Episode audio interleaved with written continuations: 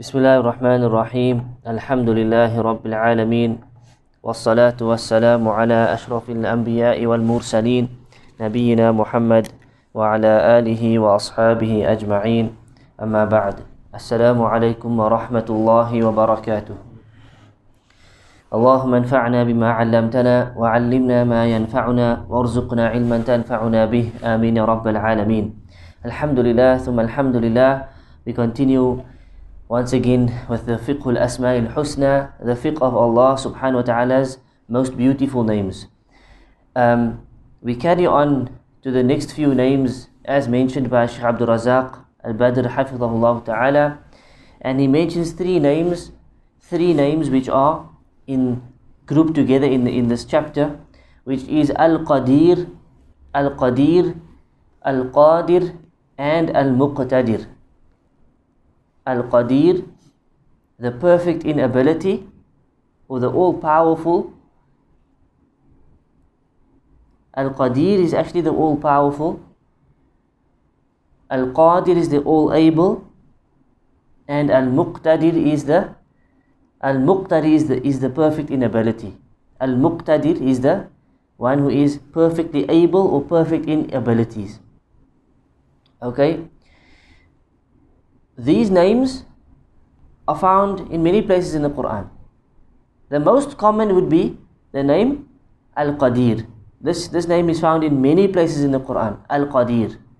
And then Al Qadir and then Al Muqtadir. Right? So Al Qadir you will find common and oftenly in the Quran. And then Al Qadir and then Al Muqtadir is rare. Al Qadir most commonly, Wallahu ala kulli shay'in qadir or inna Allah ala kulli shay'in qadir. This is found in many many ayat as we know that Allah subhanahu wa ta'ala is over all things competent. Oh, Who is over all things competent. So one example of that is in the beginning of Surah Fatir, verse number one. And as I said, you can open up the Quran to many places. You will find this name Qadir. Ala kulli shay'in Qadir.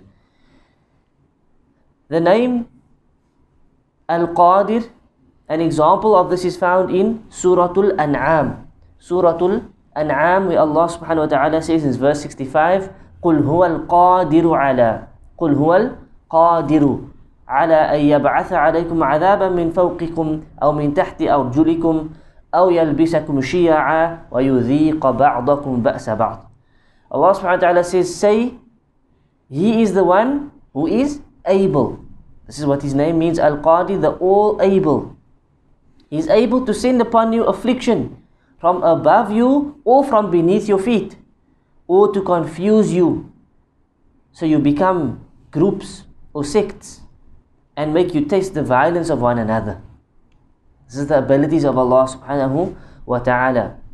As for Al Muqtadir, the name Al Muqtadir you can find in Surah Al Kahf in verse number 45 where Allah subhanahu wa ta'ala says, وَكَانَ اللَّهُ عَلَى كُلِّ شَيْءٍ مقتدرا وكان الله على كل شيء مقتدرا and Allah is ever over all things perfect in ability perfect in ability what's the common theme here with these three names what's these three names talking about which attribute of Allah huh? the abilities of Allah ahsant right these names they confirm the attribute of qudrah you heard this term before? The qudra of Allah. We speak about Allah's qada and His qadr, right? And then you often hear people speaking about the, the qudra of Allah. The qudra of Allah means the abilities of Allah, which is connected to His power. But we are speaking about His, His abilities. And this is what Al-Qadir is, one who is competent over everything, able to do everything, is perfect in his abilities, and is all-powerful Al-Qadir. So all of these names they are speaking and they confirm for us that the sifa of Allah which is al-qudrah, that abilities of Allah.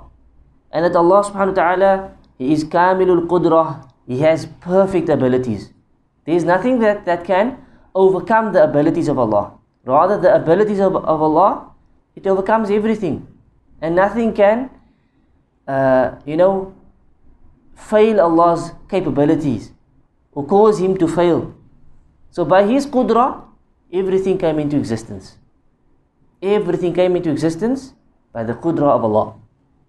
He manages the affairs of creation, heavens and the earth, by the qudra of Allah, by the power and by the ability of Allah.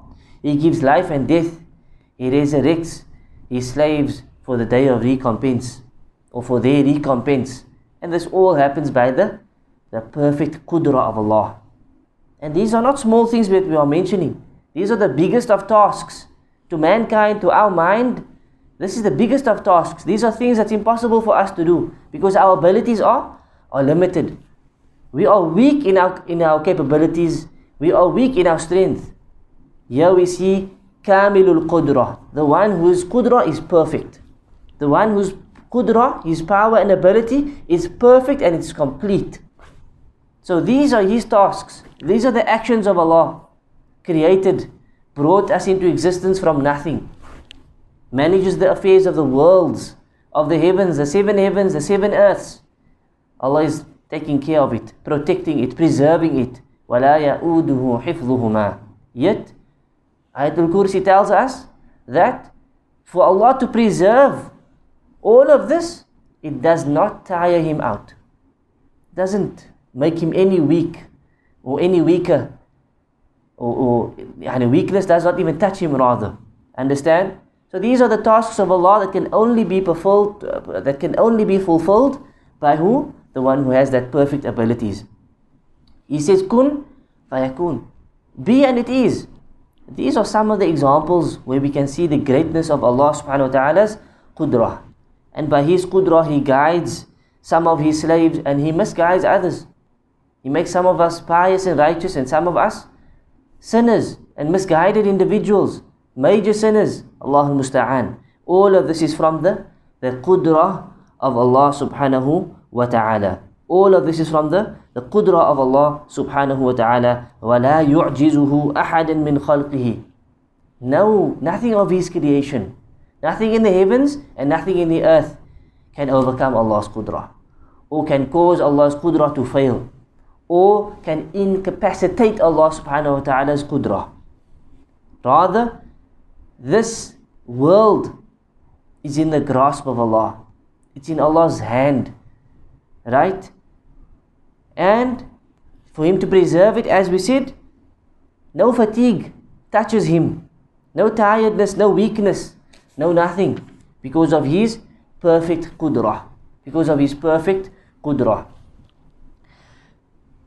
From the usul of our iman, from the fundamentals of our belief, is our belief in al-qadr, our belief in al-qadr which is what we know in, what we know in English as the, the divine decree of Allah. The divine decree of Allah. As Allah subhanahu wa ta'ala says, Inna kulla shay'in khalaqnahu biqadar. Indeed, all things we created with predestination. Whatever Allah created, it was already predetermined. Thousands of years ago. 50,000 years before Allah created the heavens and the earth, Allah instructed the pen to write in the Lawh al-Mahfuz, the book of decree. You understand? So everything was created by the decree of Allah subhanahu wa ta'ala. وَكَانَ أَمْرُ اللَّهِ قَدَرًا مَقْدُورًا And ever is the command of Allah a destiny decreed. Everything has to was was initially part of the decree of Allah subhanahu wa ta'ala. It's our belief, one of the pillars of Islam. Should I say the pillars of Iman rather, the pillars of our belief. The sixth pillar is Iman has six pillars, right? To believe in Allah, the angels, and the messengers and the books, and to believe in the last day, and then to believe in Al Qadr, wa sharrihi, to believe in the good and the bad divine decree of Allah. This is part of our Iman. And we find that Imam Ahmad ibn Hanbal, rahimahullah, he says, Al-Qadru Qudratullah. Qadr, when we speak about decree and divine decree, it is the Qudra of Allah. It relates to the, the Qudra of Allah. So when we speak about the Qudra of Allah, it is directly related to the Allah's decree. This is His decree, this is His abilities. He has put everything in motion. He has created everything. And this is part of His decree, part of His predestination. So we find in a hadith, we find in a hadith in at-Tirmidhi where now of course we're not going to go into the the you know the details of the belief in decree. That's an aqidah lesson right? We'll keep that for the aqidah durus inshallah but we are touching on the point here that the importance of the belief in decree is, is important right? And to reject decree is rejecting the sifat of Allah. To reject Allah's decree and not to believe in decree. There's a group, there's a sect called the Jabariya. Right? There's a sect called the Jabariya. They, they don't believe in decree. Afwan, they actually don't believe in free will. There's a, there's a sect called the Qadariya. They don't believe in decree. They don't believe in decree. There's a, there's a Jabariya and a Qadariya. The one says everything happens just by the way, you know, everything falls into place by itself. The other group says that everything happens under decree and we have no free will. The other group says we have complete free will, so whatever happens, happened because of us. You see the difference in the two, the two extremes. The Jabariya says everything happens because we are forced and compelled by the decree of Allah. So we have no free will. So when we commit sin, because of the decree of Allah, it's not because of us. We are not to be blamed. This is the, this is the Jabariya. The, Qad, the Qadariya, they say that there's no, there's no decrement. Everything happens because of us. We have complete free will. Those are the two complete and, and uh, the two extreme groups that, that are found out there. Whether they still exist today, probably very few, but they were known amongst to the, to the scholars. Even in the time of the Sahaba, the Qadariya came about. And there's a narration where some people came and they visited some of the Sahaba and they said, in our city, there's these people, they don't believe in, in decree. They say that, well, if we have complete free will. And Abdullah ibn Umar, the son of Umar ibn Khattab, he said, say to them that Abdullah ibn Umar has nothing to do with them and they have nothing to do with me. That we are in a different religion almost. They have no, we have no connection at all. You understand? And Allah subhanahu wa ta'ala knows best. So to reject decree is a major issue and it can take a person out of the fold of Islam. It takes a person out the fold of Islam because you are rejecting and denying the attributes of Allah subhanahu wa ta'ala. And it's one of the pillars of Iman. It's one of the, the pillars of Iman. What are the benefits of knowing these names? Knowing the name Al-Qadir, Al-Qadir and Al-Muqtadir. Knowing that Allah has perfect abilities. Knowing that nothing can overcome Allah knowing about the decree of Allah, that everything happens by the will of Allah, the decree of Allah. Knowing that Allah is able to do anything. Ala kulli shay'in qadir. He is competent over everything, meaning he can do whatever he wants. Nothing can prevent him and nothing is impossible for him. You understand?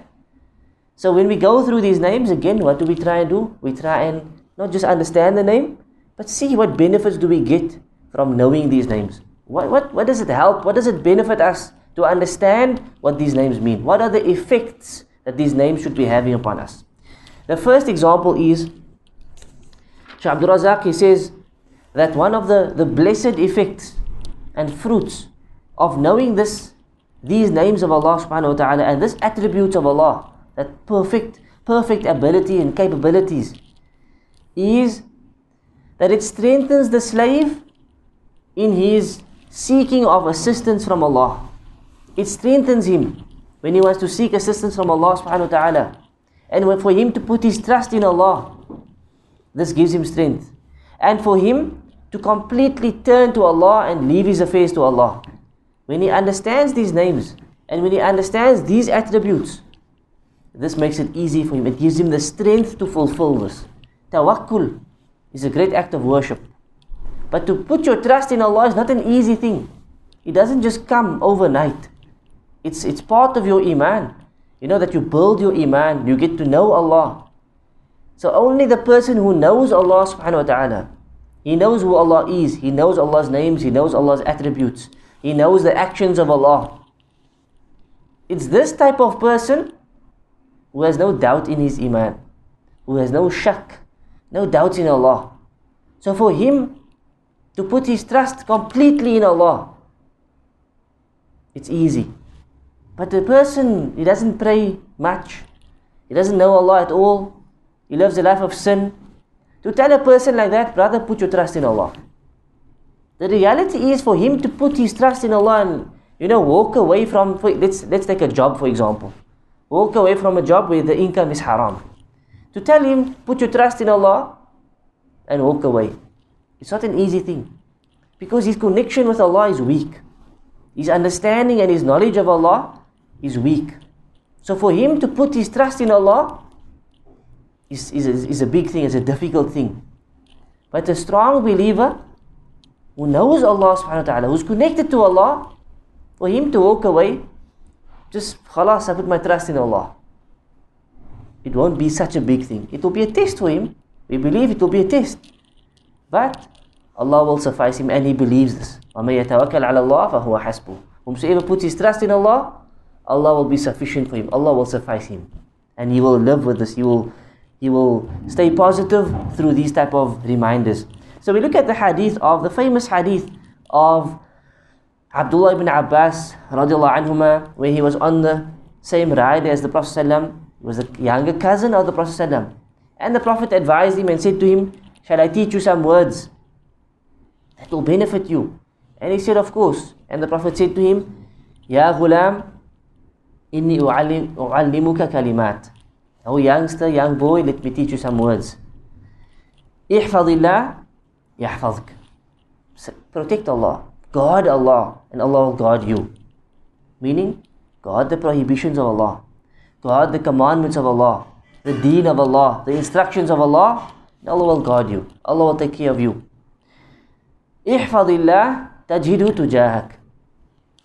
Guard Allah and you will find Him in front of you. What does this mean? We cannot protect Allah. Allah doesn't need protection. But we protect the deen of Allah, the commandments of Allah, the instructions of Allah, as we said.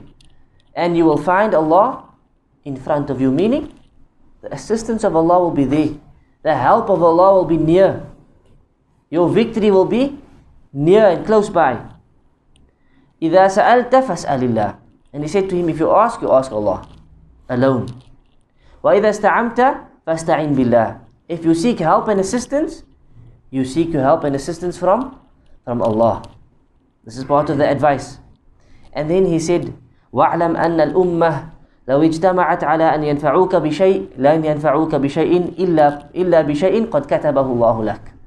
He says, you should know that if the whole ummah came together to benefit you with something, they would not be able to benefit you with anything except that which Allah has decreed for you, that which Allah has written for you.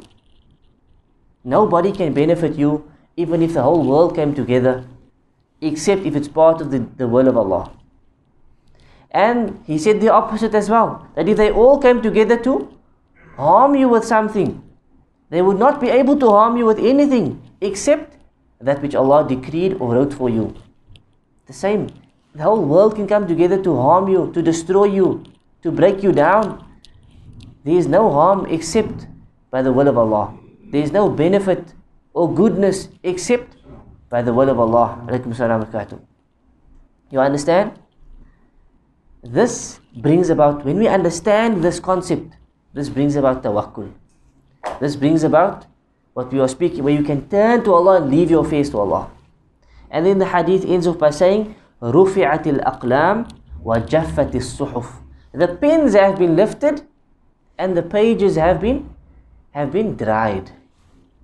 Referring to the book of decree. The pen has been lifted and the books have the ink is dried up. It's set now, it's whatever's going to happen is to happen. And nobody can harm you or benefit you except by that which Allah has already decreed for you. What, what does this teach us? What's the, the, the, the theme of this hadith? The theme of this hadith is put your trust in Allah. Fear Allah alone. Strive to please Allah and you will find Him in front of you. His help will be there, His assistance, His victory will be there. Nothing can harm you. Nothing can benefit you. So you live a life for the, for the sake of Allah subhanahu wa ta'ala. And this is what it means, وَمَن يَتَوَكَّلْ عَلَى اللَّهِ فَهُوَ حَسْبُهُ Whosoever puts his trust in Allah, Allah will suffice him. And part of this is knowing that Allah is Al-Qadir. Al-Qadir and Al-Muqtadir. All able. He's perfect in His abilities. And He is the all-powerful. There is nothing that He cannot do. So whatever you need, you turn to Allah. You raise your hands to Allah and you ask Him. And you seek it from Him. Because He is ala kulli shay'in qadir. He repeats this ayah throughout the Quran over and over and over. Allah is ala kulli shay'in qadir. He is able to do every single thing. He is competent over every single thing. He has power over every single thing. And this is the point the Shaykh is making. When you understand this, you put your trust in Him. It becomes easy to put your trust in Him. It becomes easy to seek your help from Him. It becomes easy to leave your affairs to Allah. Understand? So that's the one of the benefits of knowing these names. One of the effects that we should find within us when we know the name Al-Qadir Al-Qadir or Al-Muqtadir. There are three names in this chapter. They all deal with a similar theme as we said, speaking about the power and the ability of Allah subhanahu wa ta'ala. Also from the effects of this name on a person is that it completes one's sabr and it brings about pleasure towards Allah subhanahu wa ta'ala. It brings about sabr. Knowing whatever happens, who is in control? Allah subhanahu wa ta'ala is in control. Whatever happens, if it's a good thing, we say Alhamdulillah, we are happy. And if it's a bad thing, what do we say? If it's something that, that, that doesn't necessarily please us initially, what do we say? What's the sunnah to say? If something happens and it's not pleasing to you, what do we say? قدر الله وما شاء فعل. It's a reminder for the person to what, what does it mean? قدر Allah. This is the decree of Allah. Allah has decreed that this should happen. وما شاء فعل. And Allah does whatever He wants. This is the reminder for the believer. When something happens, this is what we say. To remind ourselves and those around us. This is the decree of Allah. So we have sabr we put our trust in Him, we have sabr, and we know that uh, Allah only wants goodness for us. So, as much as this may seem as something bad, the end result is good. This is how Allah subhanahu wa ta'ala works. This is the sunnah of Allah subhanahu wa ta'ala. So, it brings about sabr. Knowing who Allah is, it brings about it brings about sabr. And it also brings about rida. Rida means pleasure that we are pleased with Allah. Whatever happens, we are pleased. And when it comes to sabr and the decree of Allah, then there are two levels. The first level is being is that we accept it. We accept it's the decree of Allah. That's level number one. So something happens and we accept khalas, you know what, it's Allah's decree and we carry on. That's the we should at least be at that level. Right? As the hadith says, the one who slaps his face and the one who tears his clothing is not from us. Meaning if something happens and you lose your temper and you you know you break things and you throw things and you snap, that's not so the etiquette of a believer. That's not from the akhlaq and the adab of the believer. At least you should be calm. It's the decree of Allah. Like it or not. The higher level is huh? pleasure rida. That something happens and you were not, it's not what you wanted. So it doesn't seem like a good thing for you. But because it's the decree of Allah, you are happy that, that this has happened. And this is the highest level that a person can reach. That only a true believer can reach such a level. So a person gets sick, extremely sick. And what happens? Most people they end up in depression. They cannot get better and they seek a cure and they do all sometimes funny things. You know, and sometimes they go into haram to find a cure. As opposed to sticking to that which is halal, putting your trust in Allah and just being happy. And just being happy. You understand? Having this level, this is the highest level that you can reach. To be pleased with the qadr of Allah no matter what it is. No matter what it is. You lose your job, you are suffering, Alhamdulillah, I'm happy. That's the decree of Allah. Right? And obviously, you haven't done anything. If you've done something to lose the job, or done something bad, or done something, that's something different. Now you need to fix yourself up and sort, and, and, you know. But something happened, Allah decided, job's gone. In that case, we carry on, we are pleased with the decree of Allah. And this is why there's a, there's a dua that we should make, which is, Allahumma inni as'aluka rida ba'da al-qada. Oh Allah, I ask you for rida, which is pleasure, after your qada after your decision, after your decree, basically. If you don't know the Arabic, say it in English. Oh Allah, I ask you for your pleasure after your decree has come. طيب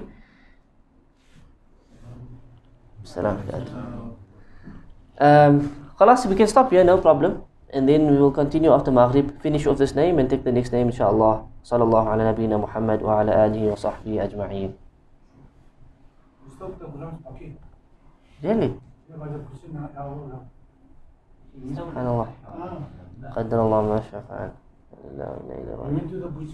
He was inside.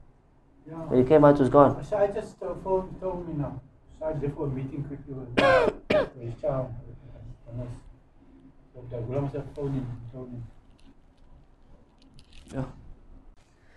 We continue we left off on the name Al Qadir, Al Muqtadir, and Al Qadir, speaking about the perfect abilities and the power of Allah subhanahu wa ta'ala.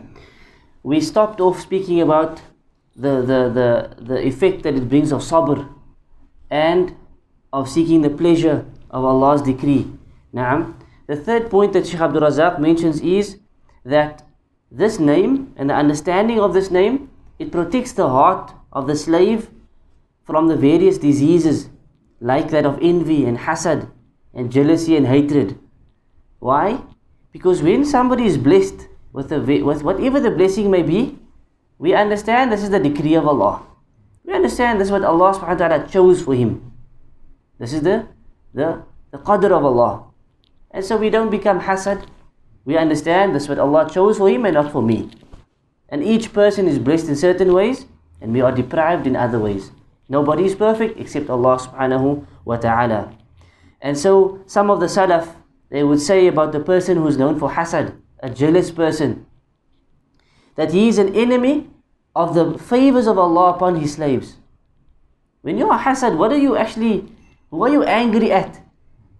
When you are, get angry when somebody's blessed, whether it's some, something dunyawi, like a car or a house or clothing or a watch or a phone, or whether you're hasad because of that person's looks or that person's wealth or that person's knowledge or his voice or the way he recites or whatever it may be. Who are you being hasad towards? Who are you being angry at? The reality is you are angry at Allah subhanahu wa ta'ala. That Allah favored that person with that and not me with that. And this is what the Salaf would say. That you are actually an enemy of the favors of Allah upon that slave. Yani it's Allah who did it. So this is the problem with hasad. It shows that you have a problem with the decree of Allah and therefore with the with the actions of Allah subhanahu wa ta'ala. The next point he mentions is it strengthens the person's determination and his desire to, to continue doing good. And it brings a hadith in Sahih Muslim with the Prophet sallallahu alaihi. He said, "Ihris wa la. Prophet said, "Continue upon that which is going to benefit you. Stay firm upon that which is going to benefit you." And this is a powerful advice. Be firm upon it. Continuously stick to that which is going to benefit you. And then seek the assistance of Allah. Because nothing can benefit us except by the permission of Allah. And we will not be able to do anything beneficial except by the permission of Allah. So continuously do good and seek the assistance of Allah. And don't become complacent. Don't stop. Don't be someone who's idle, who does nothing, who sits around, who waits for goodness to come to him. And then the Prophet said, وَإِنْ أَصَابَكَ شَيْءٌ فَلَا تَقُلْ If something happens to you, we just heard of a musibah now. Something happened to the brother, his car got stolen. Allah musta'an. The Prophet says, if something happens, if something befalls you, don't say, لو أني فعلت كذا كذا وكذا. If only I did this, then this would have happened and that would have happened. And if only I did not do this, then that would have happened or this wouldn't have happened and so forth. Because, but rather you should say, قدر الله وما شاء فعل. Rather you should say, this is what Allah has decreed. And He does whatever He wills. This is the answer, the response of the believer when a calamity befalls him. قدر الله وما شاء فعل. And then he said, فَإِنَّ لَوْ تَفْتَحْ عَمَلِ الشَّيْطَانِ That word low in Arabic, which means if only, if, if, if, had I done this, if only I did that, that low, it opens up the door and the work of shaitan. Because now we, we, we forget this is the decree of Allah. And now we start to think, but we think it's our, you know, it's our doing. And it's, it's as if we are in control. And this is where shaitan comes in and he wants to overcome you and, and corrupt your belief and corrupt your mindset and his waswasa and so forth. So we stay away from those type of sayings. When it happens, قَدَرُ اللَّهُ مَا شَاءَ This doesn't mean you can't learn a lesson. This doesn't mean that you don't learn lessons. If you did something and something bad happened, you can learn and you can take an experience out of it. So, for example, if I'm going to park my car in a certain, not we are obviously now speaking in a general sense, if I'm going to park my car in a certain spot, that may be a spot which is more dangerous than another spot. Whatever happened is a decree of Allah. But I can learn a lesson from this and I can do something different. That's, that's, that's something different. You understand? But at the end of the day, we accept the decree of Allah. And we don't start to say if and had and this and it happened the way Allah wanted it to happen. The way Allah decided it should happen. So we say Qadarullah ma shafa'al. And Shaykh Fawzan, Hafidullah, uh, he said, when you say this, when a person gets to that point where something happens and he says Qadarullah ma shafa'al, this will sort out your affairs. You will find that the help of Allah will come. You will find that Allah will take care of your affairs. Because you are now that believer who has acknowledged the decree of Allah, who is putting his trust in Allah. And he says this will this will sort out your problems. By you uttering this, by following the sunnah, it will sort out your, your issues. So, by understanding this point, we stick to that which is going to benefit us. We work hard, we seek the help of Allah, and we don't become idle. And so, by understanding that Allah is in control, we live under the decree of Allah, we continuously do the best that we can. Whatever good comes to us, walhamdulillah. Whatever befalls us, qadarullah wa ma sha'a. Understanding this, there's a great benefit within that. The last point the Shaykh makes is that it gives one hope in Allah. And it, and it brings about consistency in dua. To understand these names of Allah, it, it, it increases us in our raja. Raja means you, you put your hope in Allah's mercy, Allah's forgiveness, and you consistently make dua in, uh, to Him. Because all of the affairs are in the hands of Allah. So we have good thoughts of Allah. We have, we, we have good hopes in the mercy of Allah. Because we understand everything is in the hand of Allah. And therefore we make dua. Because as we said, Allah is in control. Nothing can harm you, nothing can benefit you except by the will of Allah. So we have good thoughts of Allah, positive thoughts of Allah, and we make dua consistently. These are some of the benefits, literally a handful of benefits that we can get from these names Al Qadir, Al Qadir, and Al Muqtadir.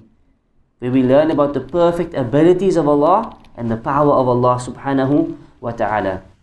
Are there any questions on this name? Taib. We move on to the next name, which is a name which is not as common as Al Qadir, but it's a beautiful name of Allah and a powerful name of Allah nonetheless. It is Allah subhanahu wa ta'ala's name, Al Wadud. Al Wadud.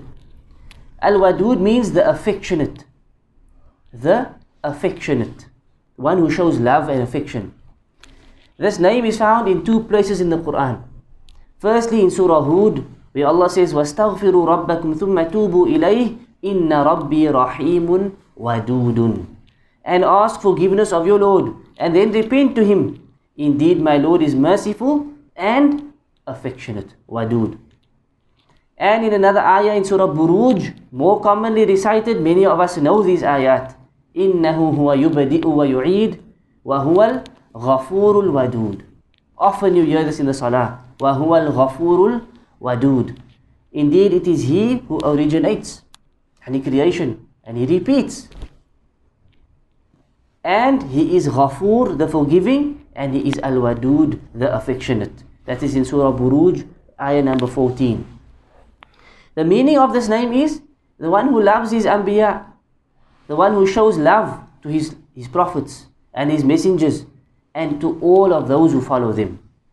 To every believer who follows them, they are the most beloved to Allah. The Anbiya and the messengers. And then those who follow them closest and the best. Allah is the one who shows them special affection and special love. And also, they love Him in return. They love Him in return.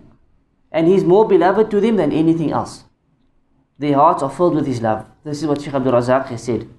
So Shaykh Abdul Rahman ibn as-Sa'di, rahimahullah, who was one of the teachers of Shaykh ibn Uthaymeen, rahimahullah, he said about this name, Al-Wadud, that it is, he is the one who shows his affection to his creation through all of his beautiful characteristics, through all of his favors, his all encompassing favors, and through all of his subtle ways that he benefits them and takes care of their needs.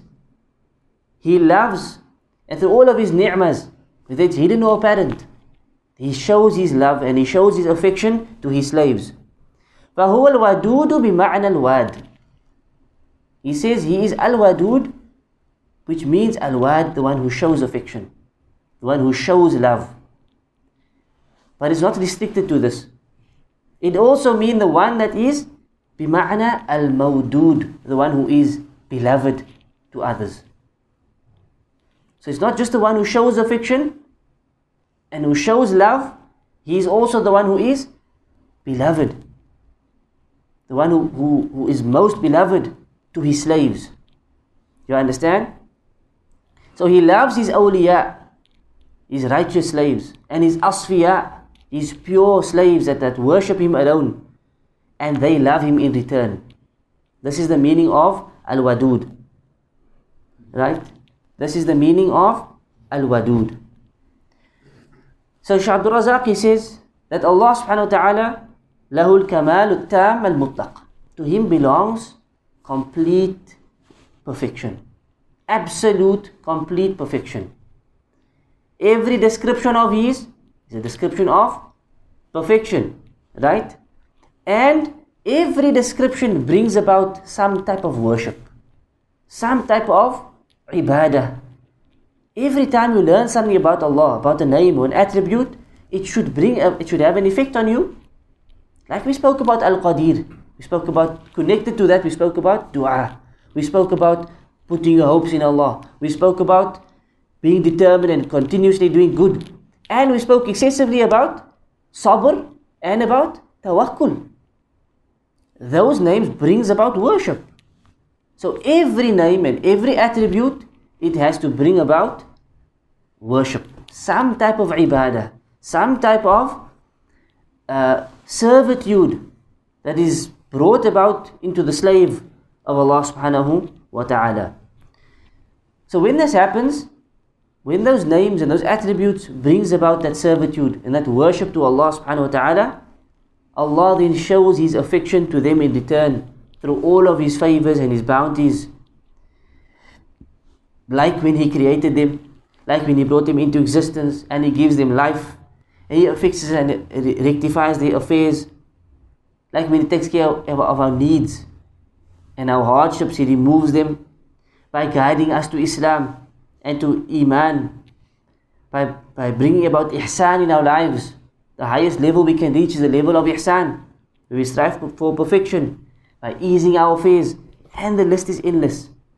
of how Allah subhanahu wa ta'ala shows us His affection.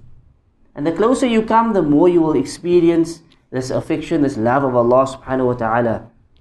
By Him guiding you to the straight path. By Him keeping you firm upon the sunnah of Rasulullah sallallahu alayhi wasallam. And He makes it easy for you to stay upon the sunnah. We find people that can be on the sunnah and tomorrow they, they disappear, they slip. You find people that they, they, they cannot live according to the sunnah. They need something extra, they need innovation, they need some type of, you know, other means. It's not sufficient for them. This is a bounty of Allah subhanahu wa ta'ala. It's the ultimate favor of Allah if He can keep you firm upon guidance. And this is a sign of His love and His affection for His slave. And so the Shaykh he mentions some of the examples. The examples are endless. The one example he mentions is which is related to the ayah وَهُوَ الْغَفُورُ الْوَدُودُ and that is he speaks about the slave who boldly enters into haram. What does this mean? Boldly. He uses the word يَتَجَرَّأَ عَلَى الْمُحَرَّمَاتِ He is daring or he is bold by entering into sin. This is not a person who is ignorant and he commits a sin by mistake. It's a person who knows exactly what he's doing. And he shows Allah that he's going to do the sin, irrespective. You understand? Regardless of the warnings of Allah, regardless of his knowledge, boldly he walks into muharramat, the forbidden matters. And he is, shows his shortcomings in his wajibat, which he's supposed to fulfill, obligatory matters. He shows his shortcoming, no shyness. You understand? Boldly he does it. But yet, what does Allah subhanahu wa ta'ala do with him? Firstly, Allah conceals his, his sins. Sometimes this could be done in secret. It's a sin that's done in secret. Who conceals that sin? It's Allah subhanahu wa ta'ala. Allah shows him that forbearing side of his that we spoke about from the name. Which was Allah's name? Uh, the forbearing one?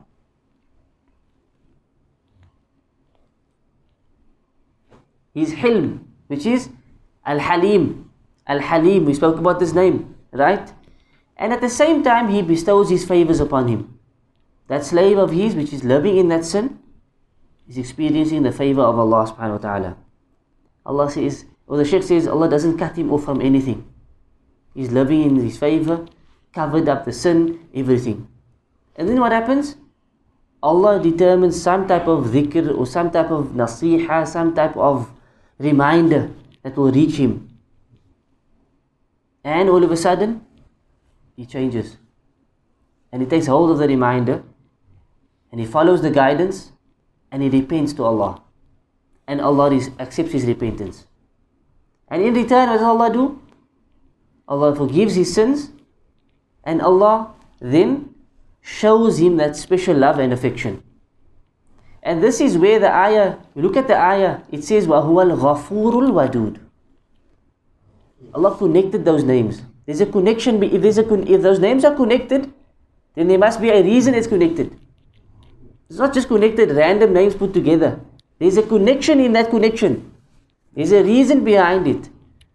And this, the Shaykh says, could be why Allah subhanahu wa ta'ala connected these names. He attached those two names together. Because that love and affection is always linked to His forgiveness. At the head of His affection for you and His love for you is that He's always forgiving you. He's always concealing your sin. He's always overlooking your sins. This is where those two names are always going to be linked. وَهُوَ الْغَفُورُ الْوَدُودُ So these are often recited ayat. Next time we read them, we hear them, we should feel the beauty in these ayat. And the power in these ayat. Allah is Ghafurul Wadud. He is all forgiving, oft forgiving, at the same time He is full of love and affection. And it's from that affection that He forgives us. It's out of that love that He that He forgives our sins. Subhanallah. Another example of His affection the Shaykh mentions is, is how Allah subhanahu wa ta'ala is more merciful to us than our own parents, and our own mother, our own father, and He's more merciful to us than any other creation. Right? Another example of this affection is how Allah subhanahu wa ta'ala becomes so pleased with us when we, when we make tawbah to such an extent that the hadith speaks about. What's the example the hadith gives? About the person who is lost and stranded in the desert and he has with him his camel and all of his provisions and he loses his camel. His camel wanders away. And this person starts to search frantically for his camel with all of his possessions. You're stuck in the middle of the desert with nothing. Until it comes to a point where he gives up hope. And he goes to lay down, waiting for death. Waiting for death. And what happens? The camel starts to walk. He sees the camel walking back to him. Can you imagine the joy of that person? The pleasure of that person? You lose something and you find it, it's a special type of joy that you, that relief, that happiness that you experience. The hadith says Allah is more pleased and more happy with the slave, with that than the, than the happiness of that desperate person when the slave makes tawbah. So when we make tawbah, Allah experiences such pleasure over this tawbah more than that desperate person who was ready to was waiting for death. And his camel came with all of his provisions. That more than that joy that he experiences. And this is the affection of Allah. This is wadud. This is the love of Allah subhanahu wa ta'ala. And again, that tawbah doesn't benefit Allah. That tawbah only benefits the ta'ib, the one who's making tawbah. It doesn't benefit Allah, it doesn't increase him in anything. But yet, out of his love, this is how happy he becomes. This is how joyous he becomes and how much pleasure he experiences. And this is a sign of Allah's tawaddud, a sign of, of his, his love and affection for the slave. Another example the Shaykh mentions is that Allah subhanahu wa ta'ala is with those who loves him. He is with those who, who love him. And he grants them success in every circumstance. And at the same time, he responds to their prayers. Why does he say this? This comes in a hadith. What does the hadith say? Hadith Qudsi. Where Allah subhanahu wa ta'ala said that my slave continuously comes closer to me by the nawafil, by doing voluntary deeds. What we call a sunnah. Anything that is considered as a sunnah, the more you do of it, the closer you come to Allah. So he says, My slave continuously comes closer to me through these voluntary deeds, these nawafil. Hatta uhibbah, until I love him. So we get closer and closer and closer through the voluntary deeds. Of course, this is after we fulfill the, the fard. Because we start with the fard. And the fard is greater than the, the, the voluntary deeds. But the more voluntary deeds we incorporate and we fulfill, the closer to Allah we get Until Allah says, until I love Him. And when I love Him, كنت سمعه الذي يسمع به. I become His hearing by which He hears. And I become His sight by which He sees. And I become His hand by which He strikes. And this is what we, what we meant when we said, in every circumstance you will be under the protection and the assistance of Allah. And His feet by which He walks. وَلَئِن سَأَلَنِي لَأُعْطِيَنَّهُ If he was to ask me of anything, I would give him. وَلَئِنِ اسْتَعَاذَنِي لَأُعِيذَنَّهُ And if he sought protection in me, I would protect him. And this is the ultimate success. And this is for who? For those who Allah loves. Those who reach that point that they've earned the love of Allah subhanahu wa ta'ala. They will be protected and assisted in every circumstance in every condition of their life. And the moment they raise their hands and they say, Ya Rab, Allah responds. Allah gives what they are asking. They're seeking help, He helps. They're seeking protection, He sends the protection. And this is the this is the level that we should be striving to get to. This is the ultimate success. Nothing in this world can get you to this success. No degree gets you to that point. No amount of money or houses or cars gets you to that point where you raise your hands and say, Allah, I have 10 cars. I'm a successful businessman. This doesn't count. This doesn't count. Allah doesn't look at your wealth. He doesn't look at your bodies. He doesn't look at, He looks at your, your hearts. He looks at your hearts. And so this is where we need to be aiming. Right? and then the Shaykh he says that the effects of Allah's love for his awliya cannot be fathomed. We try to touch on certain examples where we see the affection of Allah and the love of Allah, but the extent of it we cannot really even count, or even the examples are endless basically. And even then we would not be doing justice to the amount of affection and love that Allah subhanahu wa ta'ala shows His slaves. But as for their love for Him, then that is our essence. That is our life. That's your peace, your sakina, your, your tranquility. It's your happiness. When you have the true love for Allah subhanahu wa ta'ala in your heart.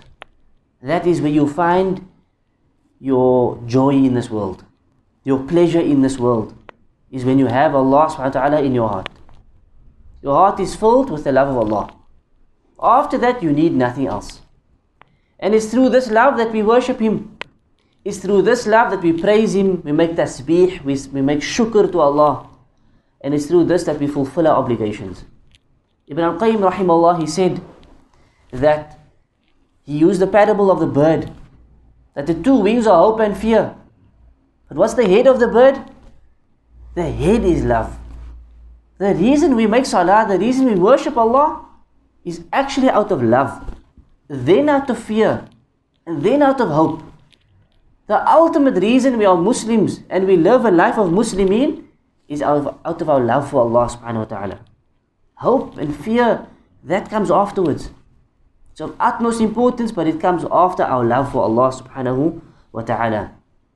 And then the Shaykh he says that every other thing that we love, whether it's related to our deen or our dunya, we will then make that thing follow our love for Allah.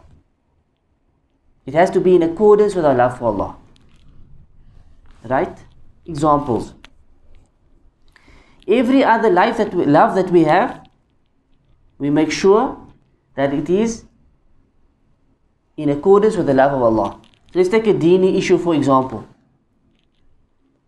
We said we love Allah subhanahu wa ta'ala the most. Right? After that, our religion should be built upon the love of Allah. So whatever Allah subhanahu wa ta'ala loves, we should love. So for example, any place, any time Allah loves is beloved to me. Makkah is beloved to Allah. Medina is a place. It's beloved to Allah. It should be beloved to the believer. Any time, Ramadan, the 10 nights of Ramadan, the 10 days of Hajj, those times are beloved to Allah. It should be beloved to the believer. It's not like any other time. Purely because it's beloved to Allah. Any creature that Allah loves should be beloved to the slave. The Anbiya, the messengers, the angels, Jibreel should be beloved to the believer because we know that Allah loves them. And any, any other deed that is beloved to Allah should be beloved to the believer. Purely because Allah loves that deed. So if we find that Allah loves sadaqah, we should instill the love of sadaqah within us. If we find and we discover Allah loves fasting, we should become people who fast. If we learn Allah loves sabr, we should be of those who have sabr. Purely because Allah loves this action. And if Allah loves it, we love it. In, for example, Allah says in the Quran, إِنَّ اللَّهَ يُحِبُّ التَّوَّابِينَ وَيُحِبُّ الْمُتَطَهِّرِينَ Allah loves those who make tawbah. The slave should then constantly be making tawbah because he wants to be of those whom Allah loves. And he wants to do that which Allah loves. And he loves those who purify themselves. So he becomes somebody who purifies himself physically and spiritually, and so forth. So any dunyawi or dini issue that we know is beloved to Allah, that thing becomes beloved to us. That thing becomes beloved to us. Even issues which are usually, you know, normal issues that's part of your normal daily life.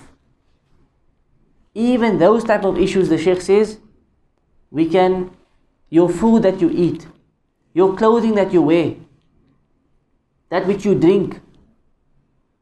These are necessities. But even that, out of your love for Allah, it can be guided to suit the love of Allah. So, what do we eat? We eat that which Allah loves. We eat that which is halal, that which is wholesome and pure. We eat in the manner which Allah loves. We don't overeat. The sunnah is to eat a third of your full only. When you eat in this way, it's not just eating anymore, it becomes an act of worship, becomes good for you. The same with what you drink, the same with what you wear. There are certain things which are permissible to wear, there are certain things which are haram to wear, and then there's things which are highly recommended to wear. So, even in these things, it should be restricted to that which Allah subhanahu wa ta'ala loves. This is true love for Allah. This is true love for Allah in our dini affairs and in our dunyawi affairs. It can be manipulated to such an extent that we do only that which Allah loves. Even in those matters which are, you know, customary, it's just by the way, it's part of adat. You know? It's issues which happen by the by the way. You eat, you drink, you get rest, you this, you that, you take a nap, the way you sleep. The Sahabi Mu'adh ibn Jabal anhu, he said, I seek reward for my sleep just like I seek reward for my Qiyamul Layl. What does he mean by this? He means that when I sleep, I'm not sleeping because out of like everybody else sleeps. I'm sleeping to build up my energy so that I can wake up at the last third of the night and pray Qiyamul Layl. So that sleep now becomes worship, just like the Qiyamul Layl is worship. Because had it not been for the sleep, the Qiyamul Layl would not exist. Or the quality of the Qiyamul Layl would not be there. So all of these matters become matters of worship and not just matters which are matters which are necessities or by the way. And the same with what you eat and drink. This is why many of the classical scholars, they were people used to drink a lot of coffee. Because that coffee kept them up and gave them energy and strength to read and to read and to memorize and so forth. So to drink it with that intention, it's not just because it's a nice cup of coffee or out of enjoyment, it's to give me energy for worship that now becomes an act of worship.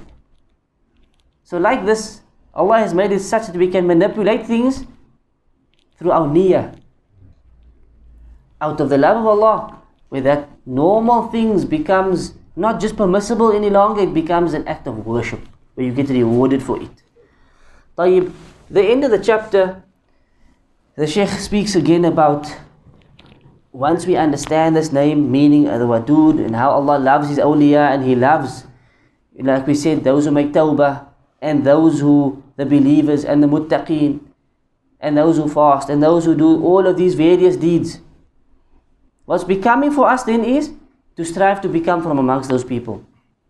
So that we, we truly can earn the love of Allah subhanahu wa ta'ala. If we know that Allah hates certain deeds of sin, of shirk, of bid'ah, of hypocrisy, of ghiba, of namima, of lying and slandering, we abstain from this out of the love of Allah And we will earn the love of Allah through this. So that's the first step through actions, you will attain the love of Allah. The second is by following the sunnah.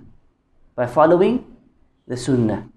In Surah Al Imran, Allah said, قُلْ إِن كُنْتُمْ تُحِبُّونَ اللَّهِ فَاتَّبِعُونِي يُحْبِبُكُمُ اللَّهِ Say to them, if you love Allah, then you should follow me, and Allah will love you in return. And He will forgive your sins, because He is Ghafurur Rahim, the forgiving and the merciful. So just by following the Sunnah, any action that's from the Sunnah, the more of it you fulfill, this is a sign that you love Allah, and this is a sign that Allah will love you in return. Just to follow the Sunnah. And Hasan al-Basri, when this ayah was revealed, he said that there were people who used to claim that they love Allah. Like every believer, we surely have to claim that we love Allah. There's no love Allah, you cannot be a believer. And so Allah, He says Allah revealed this ayah to test them. To see if they were true in their claims. Do you really love Allah? What's the test? Do you follow the Sunnah or not? Do you imitate the Prophet or not? Are you living the lifestyle the way that the Prophet would have lived or not? And this is the question we should ask ourselves in everything that we do. Is this how the Prophet would have done it? Yes, then this is a sign that you love Allah. No, there's a problem. You understand? And this is the problem with bid'ah as well. When you go beyond the bounds of the sunnah, you do that which the Prophet did not do, and you claim this is love. But loving him is to follow him, as the, the ayah is basically telling us. And lastly, we make dua. Dua is the weapon of the believer. Dua is the weapon of the believer. We can ask Allah for His love. And we ask Allah to instill His love within us. This is what we should be asking.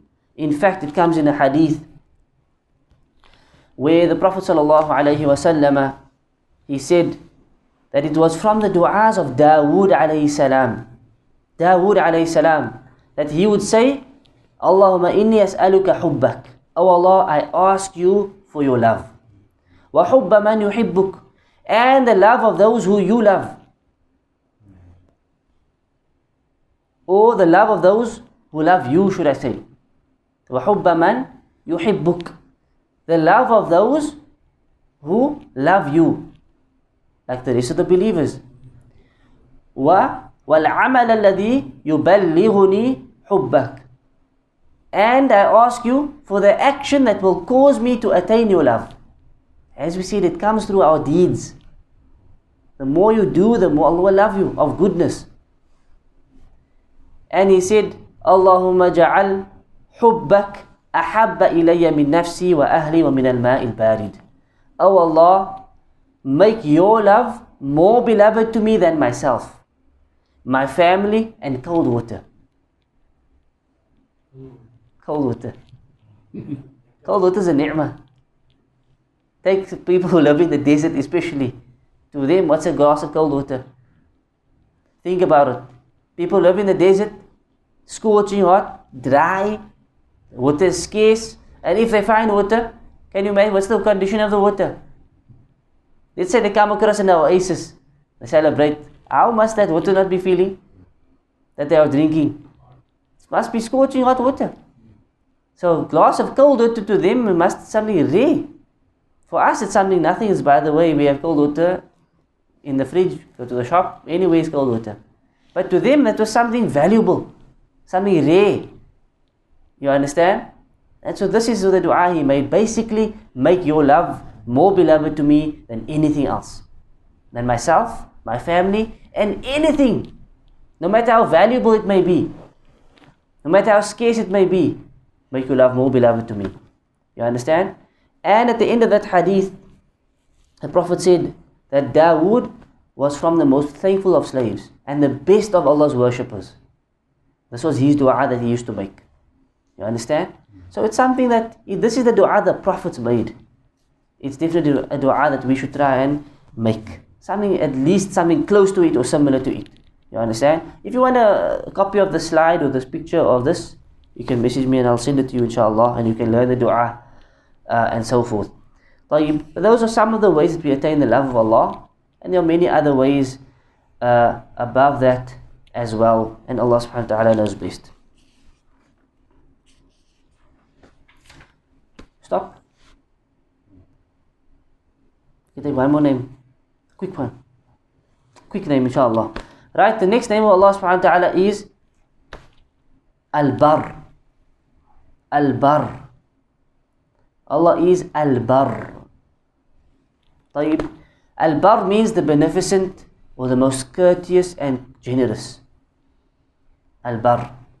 And this name is found once in the Quran. Surah At-Tur or Surah At-Tur, Allah subhanahu wa ta'ala says, Inna kunna min qablu nad'uh. Indeed, we used to supplicate him before. Innahu huwal Bar rahim. He, indeed, it is he who is the beneficent, al rahim the merciful, Al Bar. What does Al-Bar mean? Ibn Abbas, the Sahabi, he said, the meaning of Al-Bar is the most courteous. The meaning of Al-Bar is the most courteous. The one who blesses creation, showing kindness to all at every moment. This is Al-Bar. Like Al-Karim, like Ar-Rahim, one who shows mercy, he shows courtesy, he shows uh, generosity, he blesses, right? The one who benefits. This is Al-Bar. Right? And this is similar to what we've spoken about in the previous names. Like Al-Karim we've spoken about. Al-Rahman Al-Rahim we've spoken about. Understand? And this is again in a general and a specific way. What do we mean by this? In a general way, meaning everybody experiences the courtesy of Allah, the generosity of Allah. Muslim, kafir, righteous, not righteous, everybody experiences these benefits. The fact Allah created them, provides for them, etc. And in a specific way, there are people who experience it in a specific way, a special way. That is when Allah subhanahu wa ta'ala guides them to the right religion, the religion of Islam. And He gives them success to worship Him alone. And He gives them sa'ada, happiness in this. Happiness in this world, delights that was experienced in this world, in the akhirah and in the barzakh. That's why Allah subhanahu wa ta'ala said, Inna al-abrara lafi na'im. Indeed, the abrar, the righteous ones, they are in a state of delight, a state of ecstasy, luxury, delight, na'im. And this means in this world they're in a state of delight. Because they are happy, they are pleased to be worshipping Allah. They are pleased to abstain from haram because they are fulfilling, they are worshipping Al-Wadud. The Creator, Ar-Rahman, Ar-Rahim, Ar-Raziq. You can put any name of Allah in there and it makes sense. And see the different benefits that it brings. And they are also in delight in the barzakh. In that, you know, after we die, we go to the barzakh. And our ruh will stay there until Qiyamah comes. But when you are in that state, they are in a state of delight, of happiness, of joy.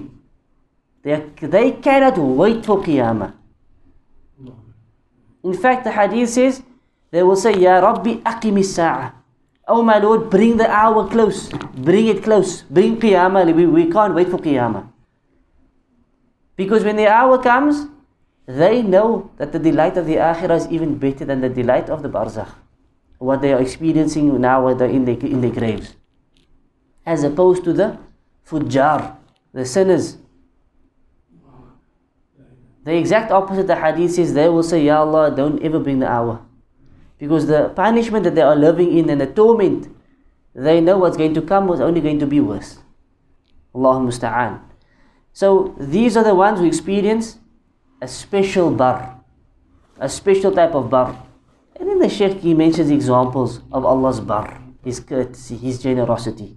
The one example he mentions is how the Prophet ﷺ said, Whoever intends to do a good deed, but he doesn't do it, he gets one reward. I intend to make Qiyamul Layl tonight. Sincerely. What happens?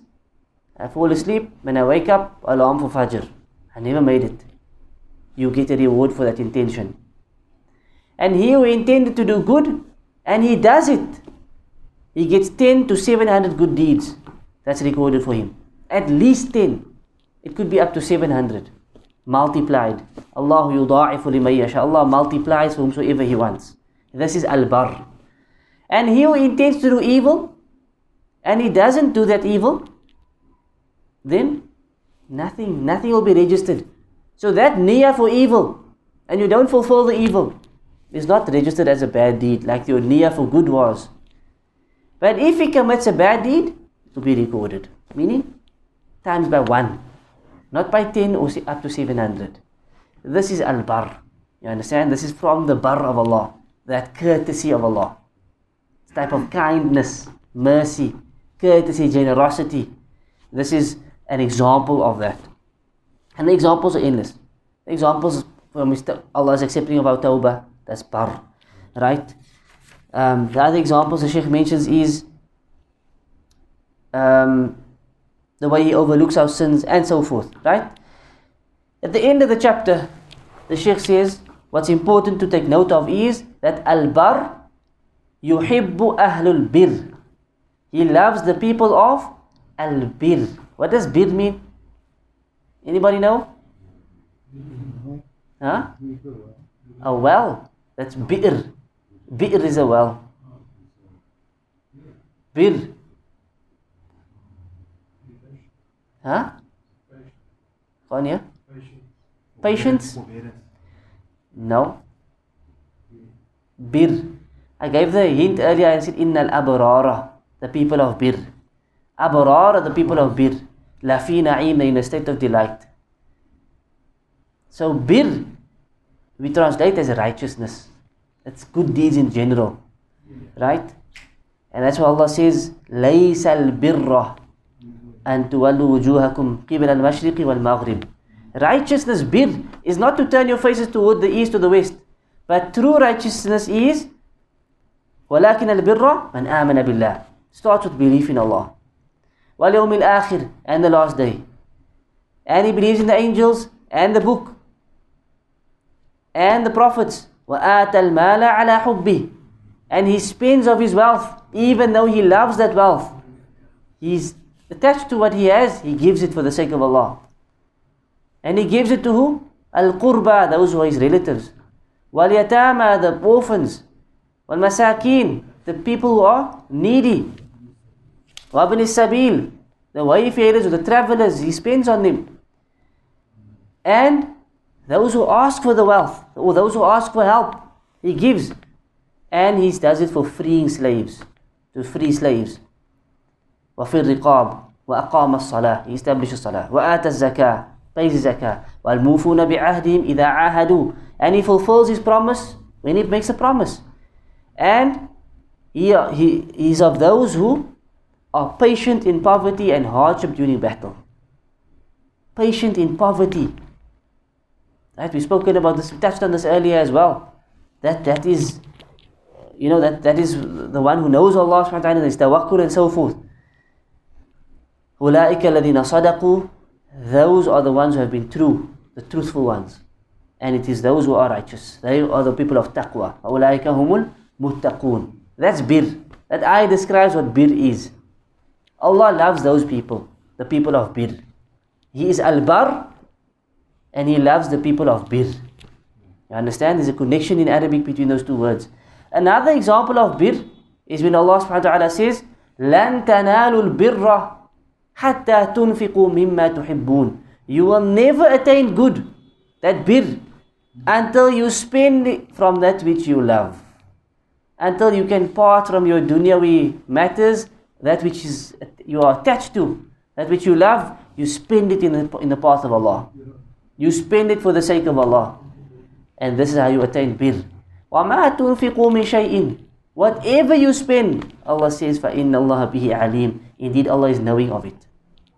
Allah is reassuring you here to say, whatever you've spent, or you are going to spend, that you are spending, you should know Allah is well aware of what you spend. Meaning, He's there, He's going to preserve your action.